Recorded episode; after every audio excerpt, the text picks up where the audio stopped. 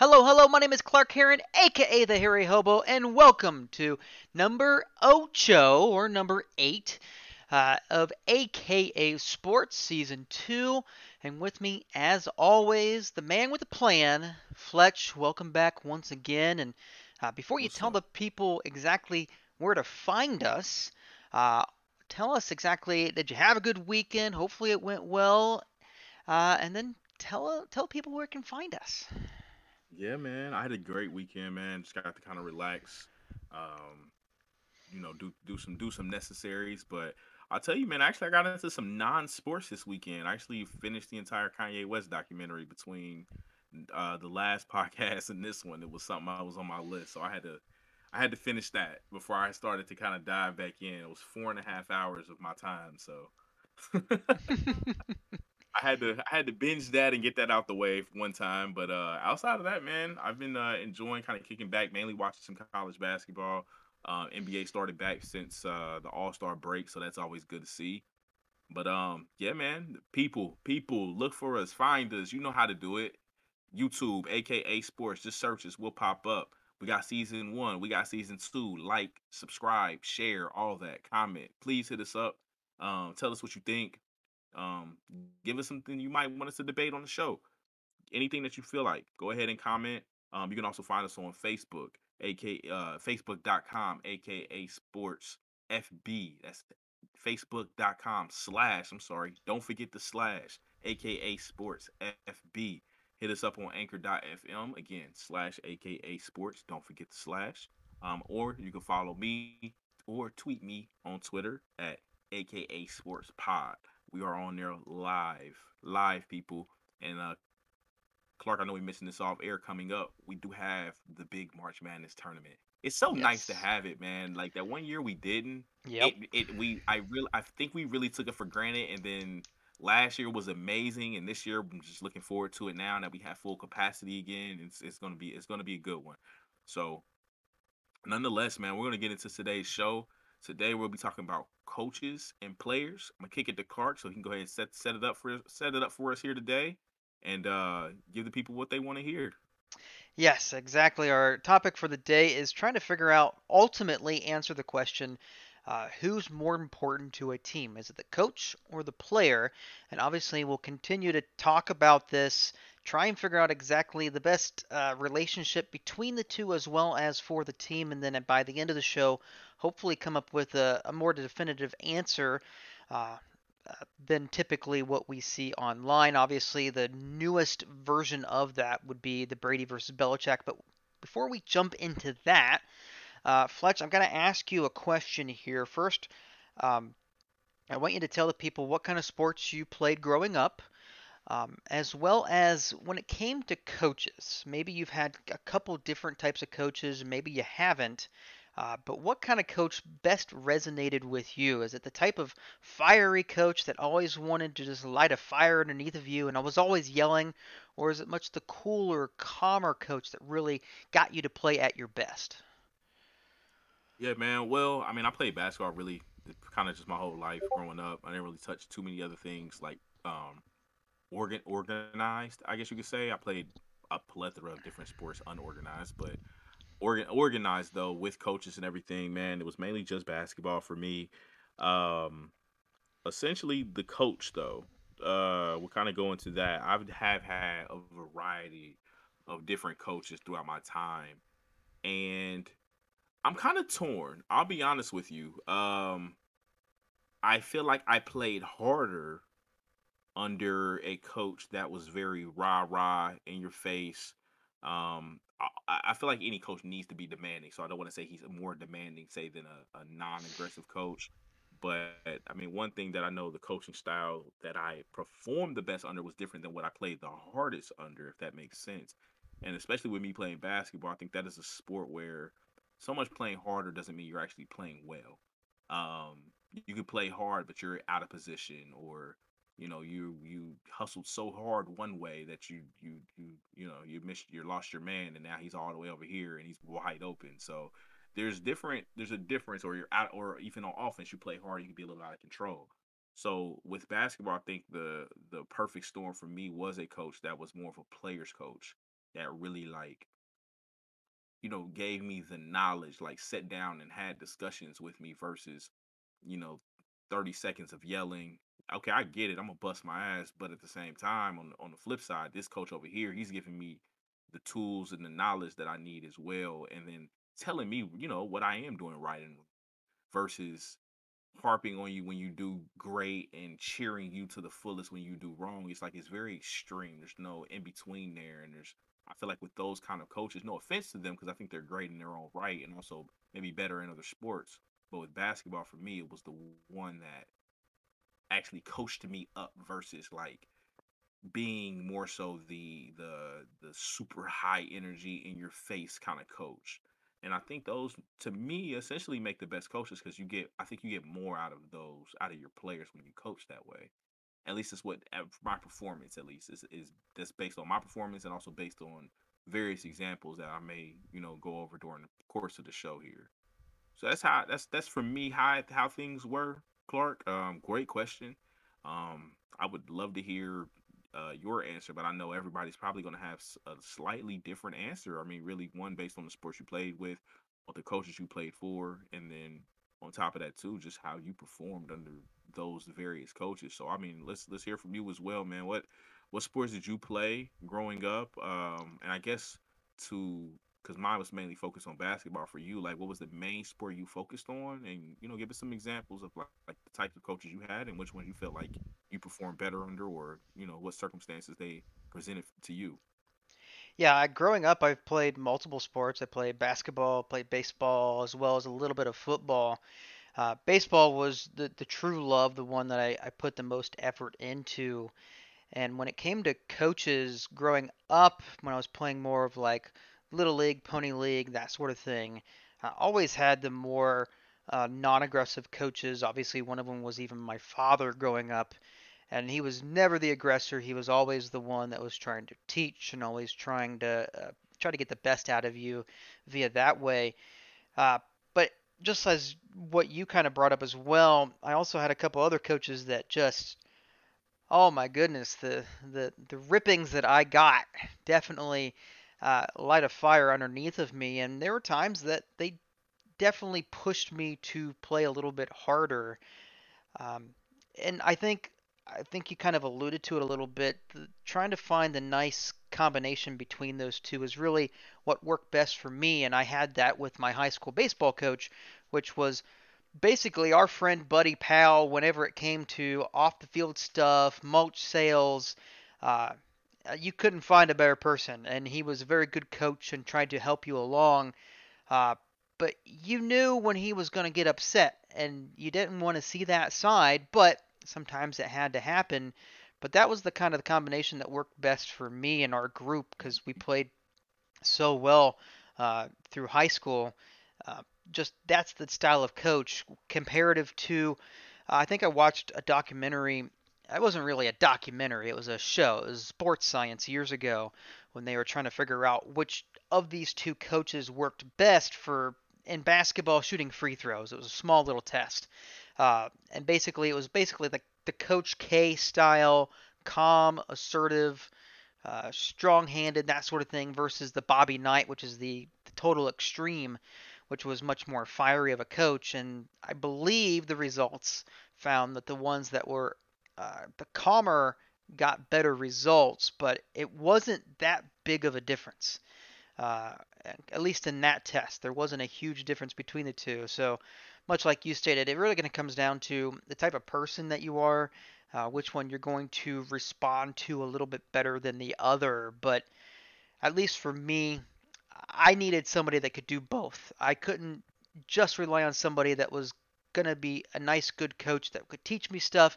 I need someone that could also light that fire underneath of me as well because they knew that what they're teaching me was landing is just not really processing at times. Right. So I definitely agree with you on those terms.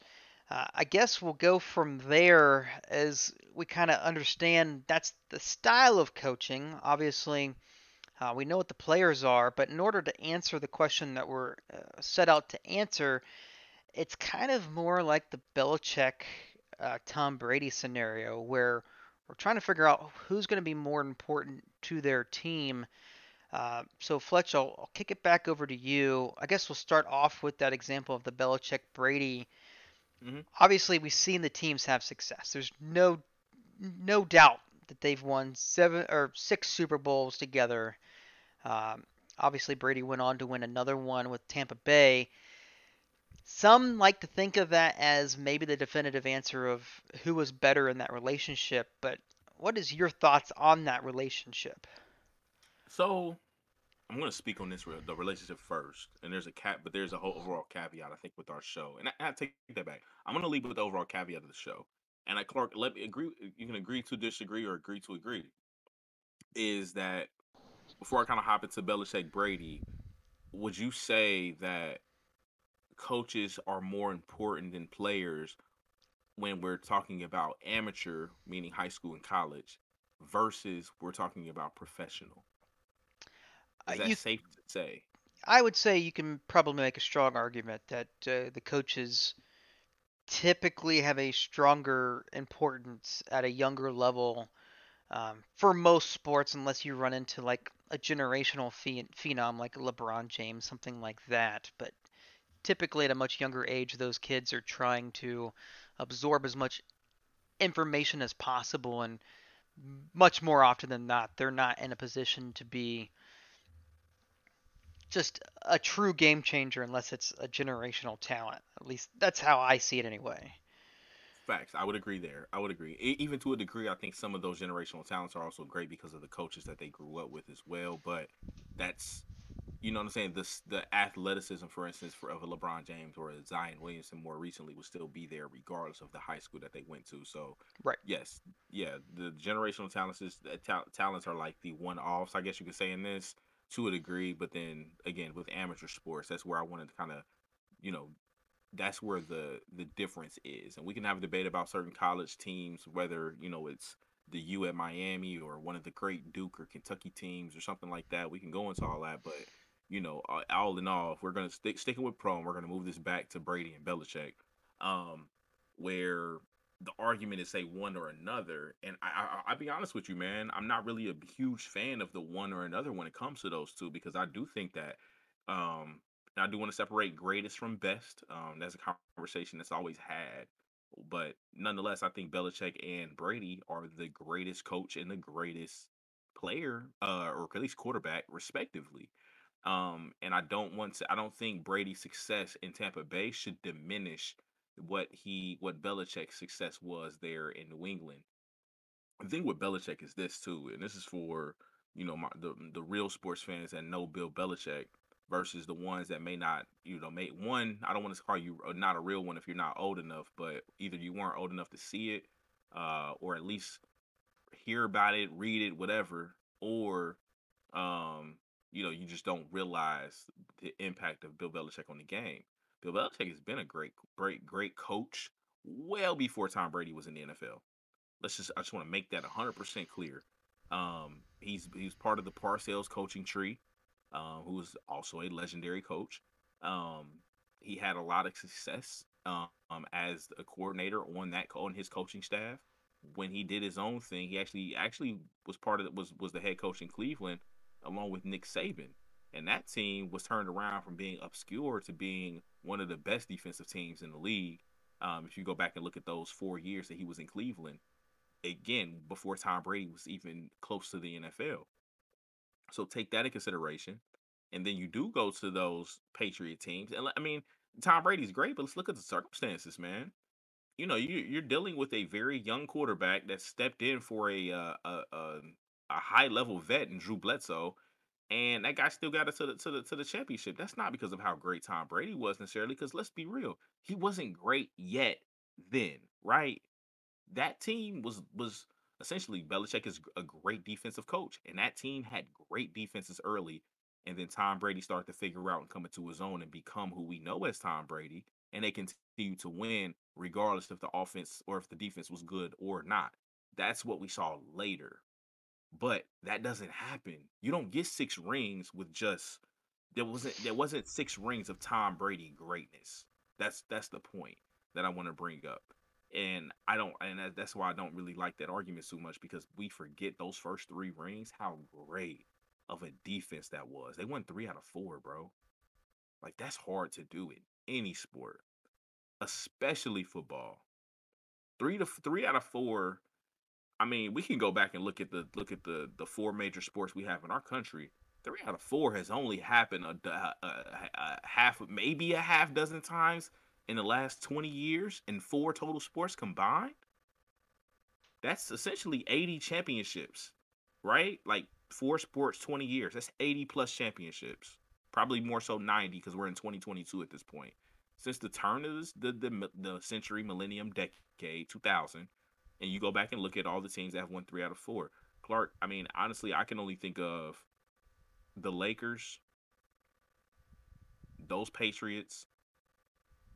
Um, I'm missing somebody, and I apologize. Um, big time missing somebody. Oh, Golden State. I yeah, I'm like that was the, the most recent Golden State. Outside of those three three teams, like who else has done that? Yeah, I don't think anybody at this point. I know there's been a, a couple of close ones, maybe, but even then, uh, you know, football's kind of been up and down all over the place. Baseball's been yeah. Something similar, even though uh, a couple teams have tried. The Dodgers have definitely tried, but couldn't quite get You've it had done. your back to backs. You've had your two out of threes, your two out of fours, maybe your cha- four straight championship appearances, five straight in some cases. Like we've seen that, but like, have you won three out of four? Like, and that's what kind of we consider a dynasty nowadays. Like we used to consider dynasties back in the day, like you know, over say a ten year stretch, you basically dominate the whole decade and win, we'll say at least four championships. Nowadays, a decade, a dynasty is looked at basically almost more of a five year span where the era is a little bit shorter. Like, what did you do in that, those five years? Like Golden State, that was a dynasty. From those five years, they were untouchable. They were going to the finals, and everyone knew it. So from the first time they started, you oh, they're, they're going to get back. Oh, they just added Kevin Durant. They're going to go again. They're going to go again. They're going to go again. And honestly, what stopped them from winning five? You can honestly say it was a suspension and then an injury. I mean, and it's and it's perfectly within reason. You have a legit argument if you say so. So it goes back to the Belichick Brady thing. Like, which one is more important? Neither. Which one? Um, who are you taking, Belichick or Brady? Is probably the better question. Um, is to ask necessarily to kind of figure out your terms of importance. And personally, I'm going Belichick. Players have a shelf life. Coaches' shelf lives are far longer when you're successful because you don't have to worry about your athleticism wearing off. That's Yeah, the answer to the question for me between those two, especially. yeah, it it's definitely a hard one to answer. Just to your point as well, Uh, they're both going to have their importance to the team, absolutely. Uh, the biggest thing that I kind of remember having a conversation with years ago was just understanding that the coach is the one putting in the game plans and working with all of his other coaches to put the players in the best situations, at least what they're hoping that plays out that way. It's the players that are there to execute those plans. And I've seen many a time where you have a phenomenal coach and they put together a great game plan and the players just just aren't, aren't quite there. They're just not quite good enough to execute. And then I've seen just the opposite, where you've seen coaches put in a game plan that they think is going to work, and all of a sudden, you know, you got players like Lamar Jackson or Kyler Murray running around like crazy because, Wreck your game plan. right, because the game plan, maybe even if it was flawless, the defense was just a little bit better, and those guys have to improvise on the fly. I mean, we see it all the time in amateur sports, and that's I think that's maybe where this definition is going to change comparative to pro and amateur, because amateur wise, you're still going to have a ton of great coaches, but more often than not, not everybody on the team is going to be up to snuff in order to run your great system to where you need your stellar athlete to be stellar. Whereas in the pros, everyone should be pretty darn good to the point where uh, you need those good players to also improvise on the fly. Obviously, Tom Brady, known as uh, the plant man, known as Sergeant Drop Down, you know, check down, and but that's what made him good is like knowing exactly how to run the offense, and if it doesn't work, knowing hmm where to go with that offense in case plan A, plan B, and plan C all don't work out. Right. So it's it's tough. I would I would agree with you that probably coaches are going to be more valuable just because if you can find a good coach that lasts a very very long time, players are going to come and go. It's going to happen. And obviously especially with Belichick though, man, like think about how many times he's given away what we consider a great player for almost nothing. Or even a good player just because he doesn't fit, right? Yep. Like that happens with the Patriots more than really anyone else. Anyone. Because Belichick has a system, and if you do not fall in line, that's fine. We will find somebody that will. And you yep. may be super talented. I think Chandler Jones was on that team at one. And they're like, mm, nah, moving on. Move for nothing. Yeah, and got nothing out of it. And everybody was like, wait a minute here. But at the end of the day, Patriots continue to march on where Chandler Jones goes to a team that you know isn't as successful. Yep, Stephon Gilmore re- more recently. Yeah. They still won 10, 11 games this year. He didn't play a snap for the Patriots and got moved for like what was it like? A, it was a pick, right? Yeah, I think it was a, a somewhat later round pick, maybe a, a third or or maybe it was fifth or sixth. I can't remember. I feel like it was a sixth. I'm not. I mean, we had to might have to fact check it, but at the same time, like a Stephon Gilmore is not given away for a draft pick unless it's a first round pick for most teams. Maybe second. Like especially at where he still is, and like soon as he got to the Panthers, like first game had an interception, so there's no question. Like he's still a very good corner, could be one of the top five corners in the league, and we're gonna find out again next year once he actually is able to play a full season with the team. But at the same time, like he was moved for almost nothing, and the Patriots still made the playoffs. Like, yeah. like they didn't miss him. Yeah, it was a 2023 sixth round pick. It wasn't exactly. It wasn't even his draft.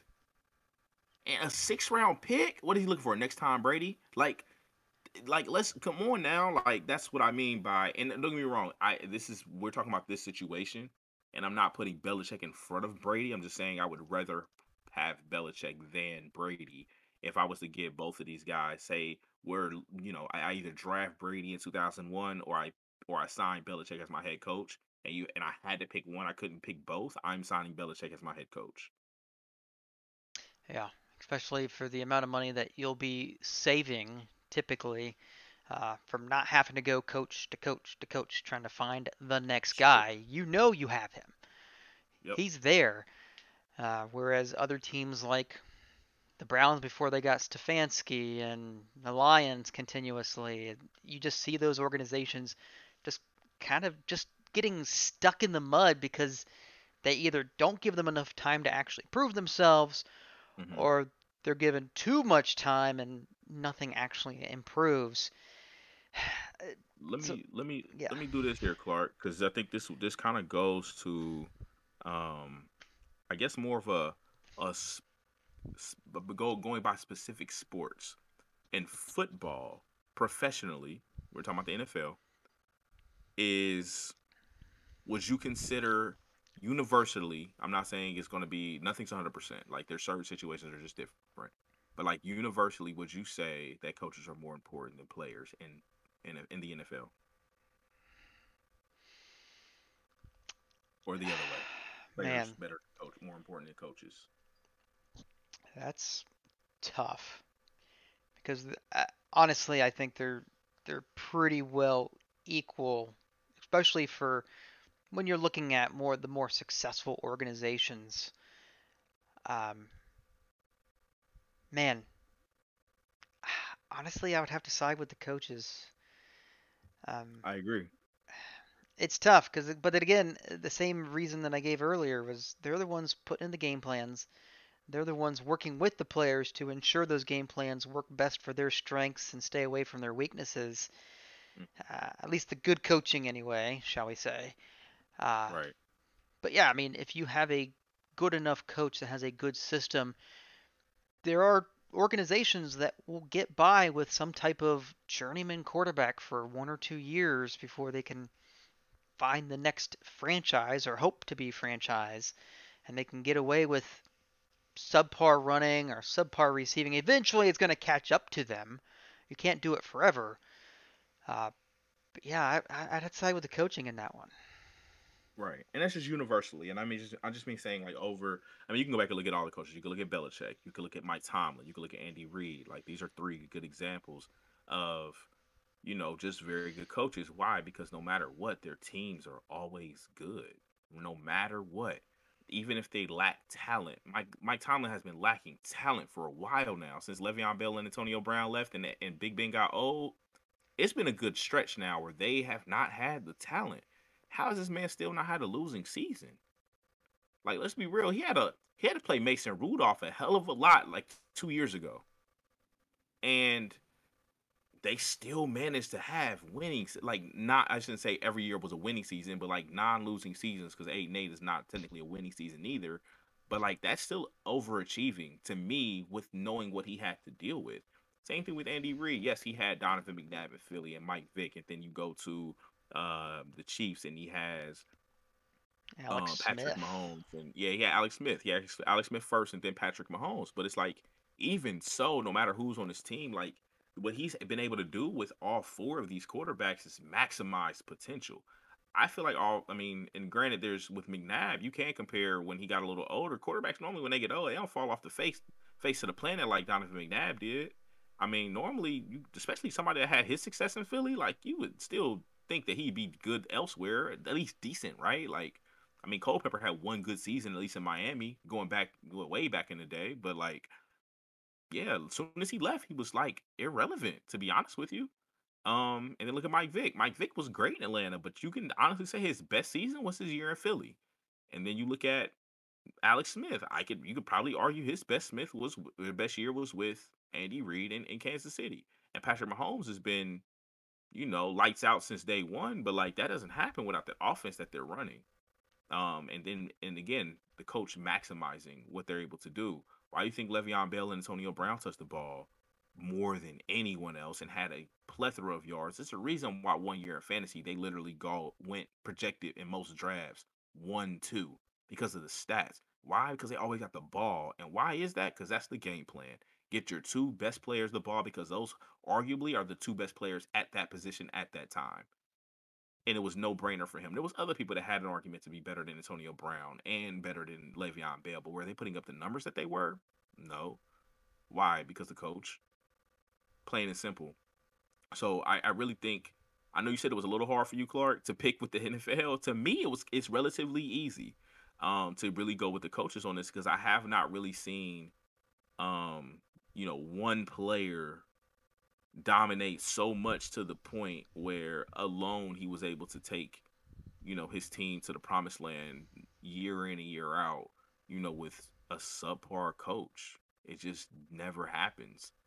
I've seen it in other sports. Football is the one that I think is I'm going with the coaches honestly fairly easily. Yeah, it. I think the gap is a little bit closer for me, just because I've seen, maybe not take them to the promised land, but I've seen bad teams that have very talented. Uh, honestly, for the NFL, it's really just down to the quarterbacks. Uh, in all seriousness, I hate to hate to do that, but I mean, you see the Lamar Jackson, you see the uh, Kyler Murray is probably the better of the examples, just because I'm not a huge Cliff Kingsbury fan. Uh, I think his offense works great at the college level, uh, but in the NFL, he absolutely needed Kyler Murray because if he has any other type of quarterback running that system, they would have gotten sacked 30 times. Facts. Like he had to find somebody that, hey, when this doesn't work, I need your legs to run. So that's kind of like, you know, maybe the one off or the example I can think of where maybe the players are a little bit better in that scenario. But I agree with you. It's it's really the coach, especially at the professional level, uh, especially in football. Basketball is a little bit different story. Where honestly, in the NBA, I don't think there's more any more than maybe three or four good coaches in the NBA, in my opinion. I mean, you've got Coach Popovich clearly. Uh, he's on the verge of breaking the all-time wins record, I think uh, is where he is. Um, Erik Spoelstra is another really good one. I mean, I remember watching the NBA back in the day where it was Phil Jackson and Pat Riley and all these others that I'm sure they had some of their players like Jordan and the, the Showtime Lakers uh, allow them to be uh, more of a, a visual than an, an actual coach, but maybe it's just me, but like I remember watching Jordan, it was Phil Jackson running the team. It was still Jordan's team, but it was Phil Jackson being the coach. Whereas uh, you could look at any of the teams that LeBron's on. I don't like to make this comparison, but it's the, it's the clearest one because LeBron is the coach. I mean, he's the one that's making the decisions, especially even GM decisions from time to time. Whereas they just just need a figurehead to be there as their quote unquote coach. I mean, He has a lot to say so. Right. like a lot of say so, and I think that's partially come with time as well, where now it is way more of a players' league than it ever has been. But I mean, that kind of the good segue, man. I mean, I think that we can we let's pivot into into basketball. Um, no pun intended. Like, and just really look. And you bring up a really great point about Phil Jackson too. But I let let's let's let's get into like the coaches now. Um, one thing I do want to mention, I I don't agree with you, but then I do kind of at the same time when you say there's only four coaches in the league right now, but you naming uh Spo, Coach Spo over in Miami, and um who else did you mention? Um Popovich. Pop, Coach Pop. So I mean, yeah, you have two there, and then I, I also would include Doc Rivers, hmm um, and think Steve, Steve Kerr being the four, I think, best coaches in the league. Um, and I I should say greatest, right? Um, coaches in the league. I'll say that. I won't say best because I think any given year sometimes there are other coaches. The reason why I agree with you there is because I think those are the four greatest coaches just like you kind of mentioned the Pat Rileys and Phil Jackson of the world, and like we even go throw in like Rudy Tomjanovich and Jeff Van Gundy, hmm um, guys like that. And I think partially though is I'll be honest, I don't remember the average or above average coaches from those eras. I remember the best coaches from those eras, and I think that's something that is the reason why I think when you look at basketball now, there doesn't feel like a lot of great coaches littered through the league where there were before, and partially because they had achieved a level of greatness as a coach that hadn't been achieved. And we can even throw in the Donnie Nelsons of the worlds and the um um I'm Jerry missing Sloan's. Thank you. Yes, Jerry Sloan's of the world. Like we are now six coaches that all coach at the same time for the prime of their coaching careers. However, where I kind of disagree is this is that I think there are other coaches that are very good coaches. They just don't have the level of uh, success to consider them all time great yet because they are still coaching. And I I personally do believe LeBron did benefit from some pretty good coaches, but I think this is where the argument with the NBA it shifts for me a little bit when we talk about players versus coaches. I do think that in the NBA, players are a little bit more important that is one of the few sports where I know a player can be the reason a coach is fired. That Yep. normally never happens in the NFL unless we're talking Aaron Rodgers status. Like you have to be the best player in the league essentially to make something like that happen. Um versus, you know, like just going back, like there's been multiple issues where coaches only last two to three years just because the players don't like the coach. And it doesn't have to be a high profile. I'll give you Indiana, Indiana for example. Last year's coach, I forgot his name, but he was one and done because of the rift between him and the players. It didn't work. He was not a good coach for the players, and all the players did not like him, and it just didn't work out. Plain and simple. Um, whereas where I kind of where where I'm, my point is where the coaches there are a lot of good coaches, but the reason why they don't seem as good is because also they don't really have quite the same talent that a Pat Riley, a Phil Jackson, um, and these guys had Jerry Sloan. These guys had um, on a consistent basis. I mean, you know, Pat Riley had the Showtime Lakers. Phil Jackson had the Chicago Bulls of the '90s and Shaq and Kobe. Gregg Popovich had Tim Duncan and David Robinson the entire time while he was coaching up until just now. He hasn't made the playoff since. Um, you know, I, I want to say in the last three to four years, maybe, maybe three years, he hasn't made the playoffs. So like, and even before that, they were like, you know, barely making it. So it kind of shows you, I think, that the level that the players are a little bit more important with uh, in basketball than they are in football when we're talking professionally. And I'll throw, I'll just shout out a few coaches that I think are on the rise of possibly being recognized as as great coaches if they continue on the trajectory that they're currently on. Um, number one that comes to mind is uh is uh what's my guy in Milwaukee? Um, man, why do I not Um, know his name off the top Michael of my head? Mike like? Budenholzer? Budenholzer? Yes, Coach Bud, exactly. Yeah, He- he's he's to me is one of those guys. Uh, Monty Williams. We're talking about the two coaches that met in the finals last year. Monty Williams has been great for Phoenix. Um, he was actually pretty decent uh, when he used to be a coach. I want to say in New Orleans. So um, those are some examples of great coaches that are that are you know I would say climbing a little bit. And we forget Coach Bud led a Hawks team to 60 wins with essentially a starting lineup of like Jeff Teague, Kyle Korver, Josh uh Josh Smith, and uh Al Horford. Like, I mean, granted, those are pretty good players, but like number one in the East though, 60 wins that had, you know, at the time, LeBron James and you know, Celtics teams and Derrick Rose was still like, you know what I'm saying? Like that doesn't that hmm shouldn't happen. That shouldn't happen. Um, but it but it did, and that kind of and then you look at what he's done in Milwaukee, and you know Jason Kidd kind of started off with Giannis, and he had him very young and kind of helped him a lot as far as development. But like, let's look at Milwaukee's team now. Like, yeah, GM wise, they've made a lot of front office moves to really improve the team, but you know that team is a well-oiled machine, partially because of how great of a coach Coach Bud is. So those are just two examples that really come to mind. Coach Thibodeau is another one that you could really throw in there as well. Um, that's had a lot of success in the league, but just no rings yet. Um, Eh, over overachieved last year with the Knick team. There's a lot of just you know very good coaches that are littered throughout the league, and Frank Vogel's one of them. We talk about LeBron not really having good coaches. Mike Brown was actually a very good coach in Cleveland during the first stint. That team was one of the best defensive teams in the league, and you don't get that way by only having LeBron. You just don't. Like that's there's no way in hell that you just have one player. You're just the number one team automatically on defense. That team was made of shooters and defenders around LeBron. They were just missing his. They were missing a teammate for him, a, a, a co-pilot. They were. That's what they were missing, and that's why they never achieved any success because they couldn't find him a good co-pilot. No matter what they tried to bring into Cleveland, nobody was trying to go to Cleveland, and that's the issue. What I mean by players. The same thing with the Iverson-led uh, team. You had such a great coach and a great player, but again, you never got Iverson a running mate. Why? Because players are that important.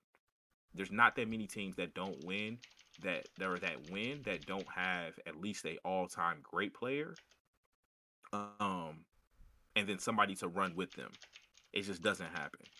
There's only one team i could think of and i think the general consensus would be this is probably the one team that is the exception. Clark can you name that team?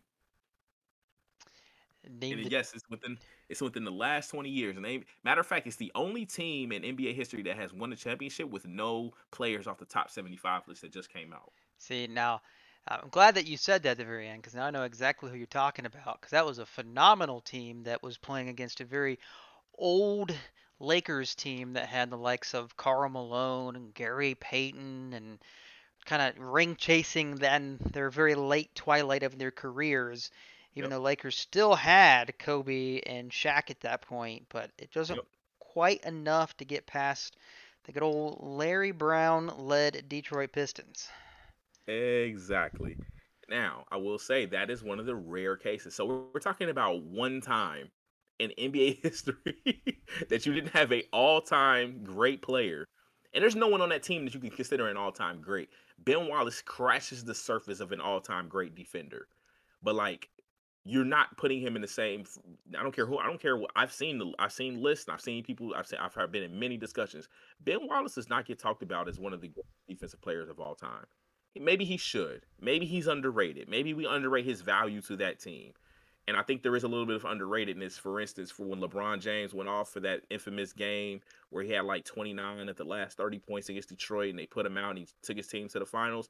People people people like LeBron James fans, and I know people personally, and I don't mean to shout you out like this, but I know people personally that forget that that team didn't have Ben Wallace that team did not have Ben Wallace at that point. Ben Wallace was already gone. Ben Wallace had moved on. Ben Wallace was old at that point. He had a long time in the league before he got on, and people act like he was young when he was in Detroit. No, he was in his prime in Detroit, and when he was done, he was done. and he wasn't there in 07. He was there from I believe like 02, 3 through I want to say 05, 06, and it was done from there. And they made the finals twice with that team and won one. Yep. So I mean, it's it's uh, and I want to say they beat the I know they beat the Lakers in five, and I think they beat they lost to the Spurs the next year in, in actually seven. So it just goes to show you, man. Like there's there are some times and there are some exceptions to the rules. Now, granted, it could have been the players in that situation too, because the collective the, the collective group that they have. But at the same time, that's where kind of we're going back to the topic here at hand, Clark. Is that I think generally the players in basketball are going to be more important than the coach, no matter how great the coach is. I still think I feel Jackson doesn't get 11 without let's I mean let's just be honest, three of the top 11, 10 to 10 to 12 players of all time. And if you want to throw Scottie Pippen in there, we're talking four of the top 25 to 50 greatest players of all time. Not to mention the fact that he was able to still coach along like Ron Harper's of the world and Glenn Rice's of the world and Dennis Rodman. Granted, that's another top 75 player. Um, and then, you know, go into where you did have an older Gary Payton. And then even later with the Lakers, you had Lamar Odom and Pau Gasol and Ron Artest, Metta World Peace, uh, mind you. So, like, and he had Derek Fisher as his point guard pretty much the whole time he was coaching. Like, he had a very consistent point guard no matter what. Like, that was more so the reason why I think he ended up getting the the eleven that he did. Um, is because of the coaches, the players he was coaching. Same thing with Coach Pop. He got five because you have the greatest power forward of all time, probably a top five center of all time, the greatest six man we've ever seen, and a super pesky point guard that, to me, maybe should have made the top 75 list and is a future Hall of Famer, in my opinion, and Tony Parker. So the list goes on and on and on. Oh, and then not to mention Kawhi Leonard. Like these are the guys that they had, bro. Like they don't have these guys, man. They're not they're not doing they're not reaching the level of dominance that they reached as coached because they had these players that were literally the best players in the world, not only in that era but arguably of all time. Yeah, it definitely doesn't hurt to have uh, the best of the best playing for you and executing uh, the the type of offense and defense that you want them to execute. But yes, I uh, agree with you. Like I said earlier, the NBA has definitely transformed itself into a players ran league, uh, especially with you know the centerpiece of LeBron James kind of you know running his teams how he sees fit to try and ultimately win a ring. That's the whole point, and that's what he's been striving for, uh, amongst many other things. But yeah, I think when it comes to a professional level, when we're talking about this subject, it's definitely uh, much more of an, much more of a, uh, a little bit more even, I guess I could say, when it came to the importance or the value of coaches versus players. Uh, just because at this point you're playing against some of the best in the world, or should be the best in the world, where you not only need a great game plan, but you also need players to execute said game plan. Uh, so you definitely need that to happen. Whereas in the amateur world, when we're talking about like maybe like college basketball for uh, a reason, you're going to see people like John Calipari. You're going to see Coach K's, the Bobby Knights, those type of coaches just be super important uh, to these colleges and universities because not only their longevity, something that we talked about with NFL coaches, but also their ability to get the best out of these players and put them in the position to where they can uh, obviously improve their game and get to the next level. And eh, the type of coaches that I saw growing up, uh, those names. I also really enjoyed Brad Stevens, a name that was in the NBA. Uh, he's uh, out of the Celtics. Was he was he coaching last year or the year before before he left? He's front office. He front office now. Okay. Yeah, he moved from coaching, and then they got rid of Ainge, and he moved into Ainge's spot, and then they hired uh, Ime Udoka, who's uh, actually played for Pop It was on Pop's coaching staff. I knew he had moved away from that coaching position. I wasn't sure if he went back down to the collegiate level or not. Uh, but I remember uh, a story about him that he was given the opportunity when he was having success at Butler uh, to go be the head coach at Tennessee. And he quickly turned it down. He didn't even really look too hard into joining the SEC. And people were like, you know, you're going to make a lot more money down there. He's like, Yeah, I understand that, but in order to do so, I'm going to have to cheat, and I don't want to cheat. Um, and he was very adamant about that. And the story was that his compliance officer, if you don't know what that is, each college and university has what's called a compliance officer. These are the type of people that have to read what's known as the dictionary or the very thick rule book that the NCAA hands out every single year. And it's their job to be the go in between between the NCAA and the head coach. So some coaches will go to their compliance officer and ask if it's okay to take a player out to lunch or if it's okay to take them to go here or there or talk to them, whatever. Uh, the story goes that Brad Stevens would call his compliance officer at every hour of the day to ensure that he was not breaking any type of NCAA regulation. Uh, so that was mainly the reason why A, he didn't go to the SEC, and B, he went to the NBA instead because that's just the type of person and coach that he was and truly respected him uh, I got to see him firsthand when I went to Wright State. He was Butler's head coach back when they had Gordon Hayward uh, and that very good group of basketball players. They were very, very good.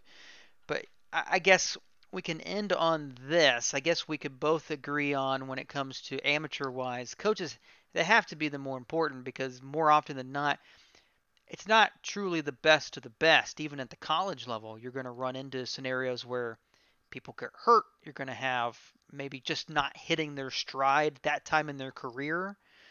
Um, something along those lines where the coach is going to be a little bit more important. But when you get to the professional level, if you don't have a balance between the two, uh, you're going to either be like, you know, an organization that can't find the head coach but has the players, or you have the coach and your players just aren't thriving and you just can't find the success. Would you agree with that sentiment? I would. I think that's yeah. I would agree with that. So, yeah, when it comes to the importance, I think you're going to have to have a split more on the professional side than the amateur side. Uh, but when it comes to actual value, I think you brought up a great point by bringing up that question was value wise, yeah, it's coaches all day long, especially on the professional level, just because players come and go.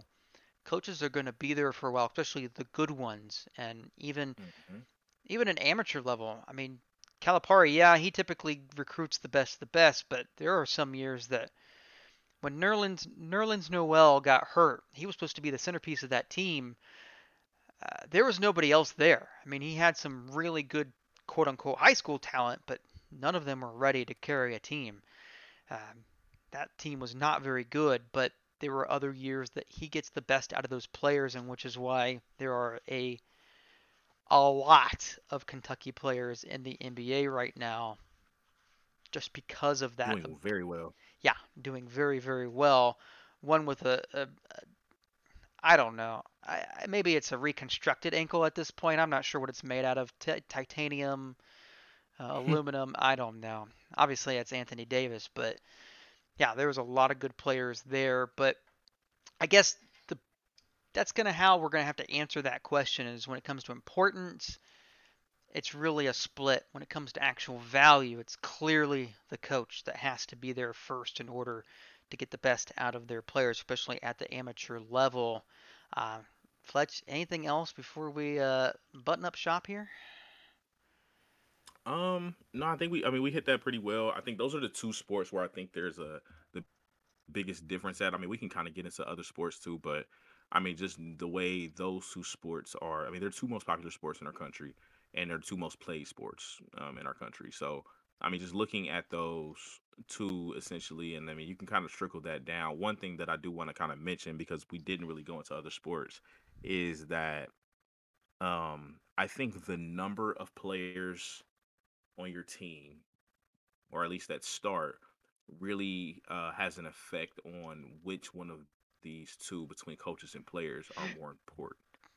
I think when you have less players starting uh, or on the field at one time or the court of one time at one time, that's where I think the players become more important because there's less of them. So the better they are or the worse they are really comes out more so where you can hide uh, inefficiencies and, and weaknesses in sports where you have more players. Um, if that makes sense. Like if I have a lot of linemen that are terrible run blockers, but they're great pass blockers, we're probably going to throw the ball many more times than we run the ball, or vice versa. Um, that's just plain and simple. Not saying they're better or worse, they're just better at this, right? So, granted, you can kind of hide their weaknesses by not throwing the ball or not running the ball that much of the game, where you're you know you're dropping back and passing, but they're all better pass blockers. So, same thing with soccer. It has 11 players playing versus like hockey that has like you know I think it's seven. I want to say, um, if I'm not six or seven, I can't remember. But like that's the reason why you hear these great like there's always a debate, put it like this, on who's the best NBA player of all time or who's the best hockey player, for instance, of all time. There's there's going to be those debates. With football, you can't. It's very hard because there's so many different positions, and so many different uh levels of personnel to really determine who's the best football player in general of all time. There's really no definitive answer. Not saying other sports have one, but it's the argument is there for players for less players than it is for it is in football um, or even soccer, for instance. Even though soccer is how, a lot of times we should go with the best strikers or forwards that there are, but there's other parts of that sport as well, which again leads me to the same thing. More players makes it very hard to have the players be more important because their weaknesses can be hidden and they don't have to be great at everything. You just don't have to be. So that's where the difference is to me. And I think basketball and football are, are great examples of the two um, opposite ends of the spectrum. Agreed. And we see it all the time when just in regular classroom settings where you have 400 kids in a class. Very difficult for the, the, the teacher to actually teach them all. Whereas if you have much more of a more private setting where you only have 10 in the class, it's much easier for there to be actual discussions to be had. The that students will actually be able to speak directly with the teacher and have more one-on-one conversations comparative to uh, more often than not with those large student or student bodies the teacher would be teaching basically the first two rows and everybody else is just there uh, and it's the same way with sports the less players you have especially in basketball you can have much more one-on-one time. Uh, whereas your assistant coaches may only have to coach one or two players, whereas in football, your assistant coaches are still coaching an entire group uh, of players. Uh, so it definitely makes sense that way, and uh, we're going to see it in the future. We're, we're always going to have this discussion about who was better, who had gave it more success. You know, Belichick or Brady, or you know, you can go Phil Jackson or Michael Jordan. And you can always have the discussions, but uh, remember that the absolute best ones, uh, those are the teams that have great balance on both ends, and one without the other, you don't get the ring. It's it's just that simple. Uh, so, Fletch, once again, thank you very much for joining in on this conversation. Uh, next week we will have another discussion. We haven't quite yet decided. If you have one for us, again, simply go to facebook.com slash aka sportsfb or uh, the, the, Twitter sphere. You know, Fletch has got something out there for you. Just go directly to him.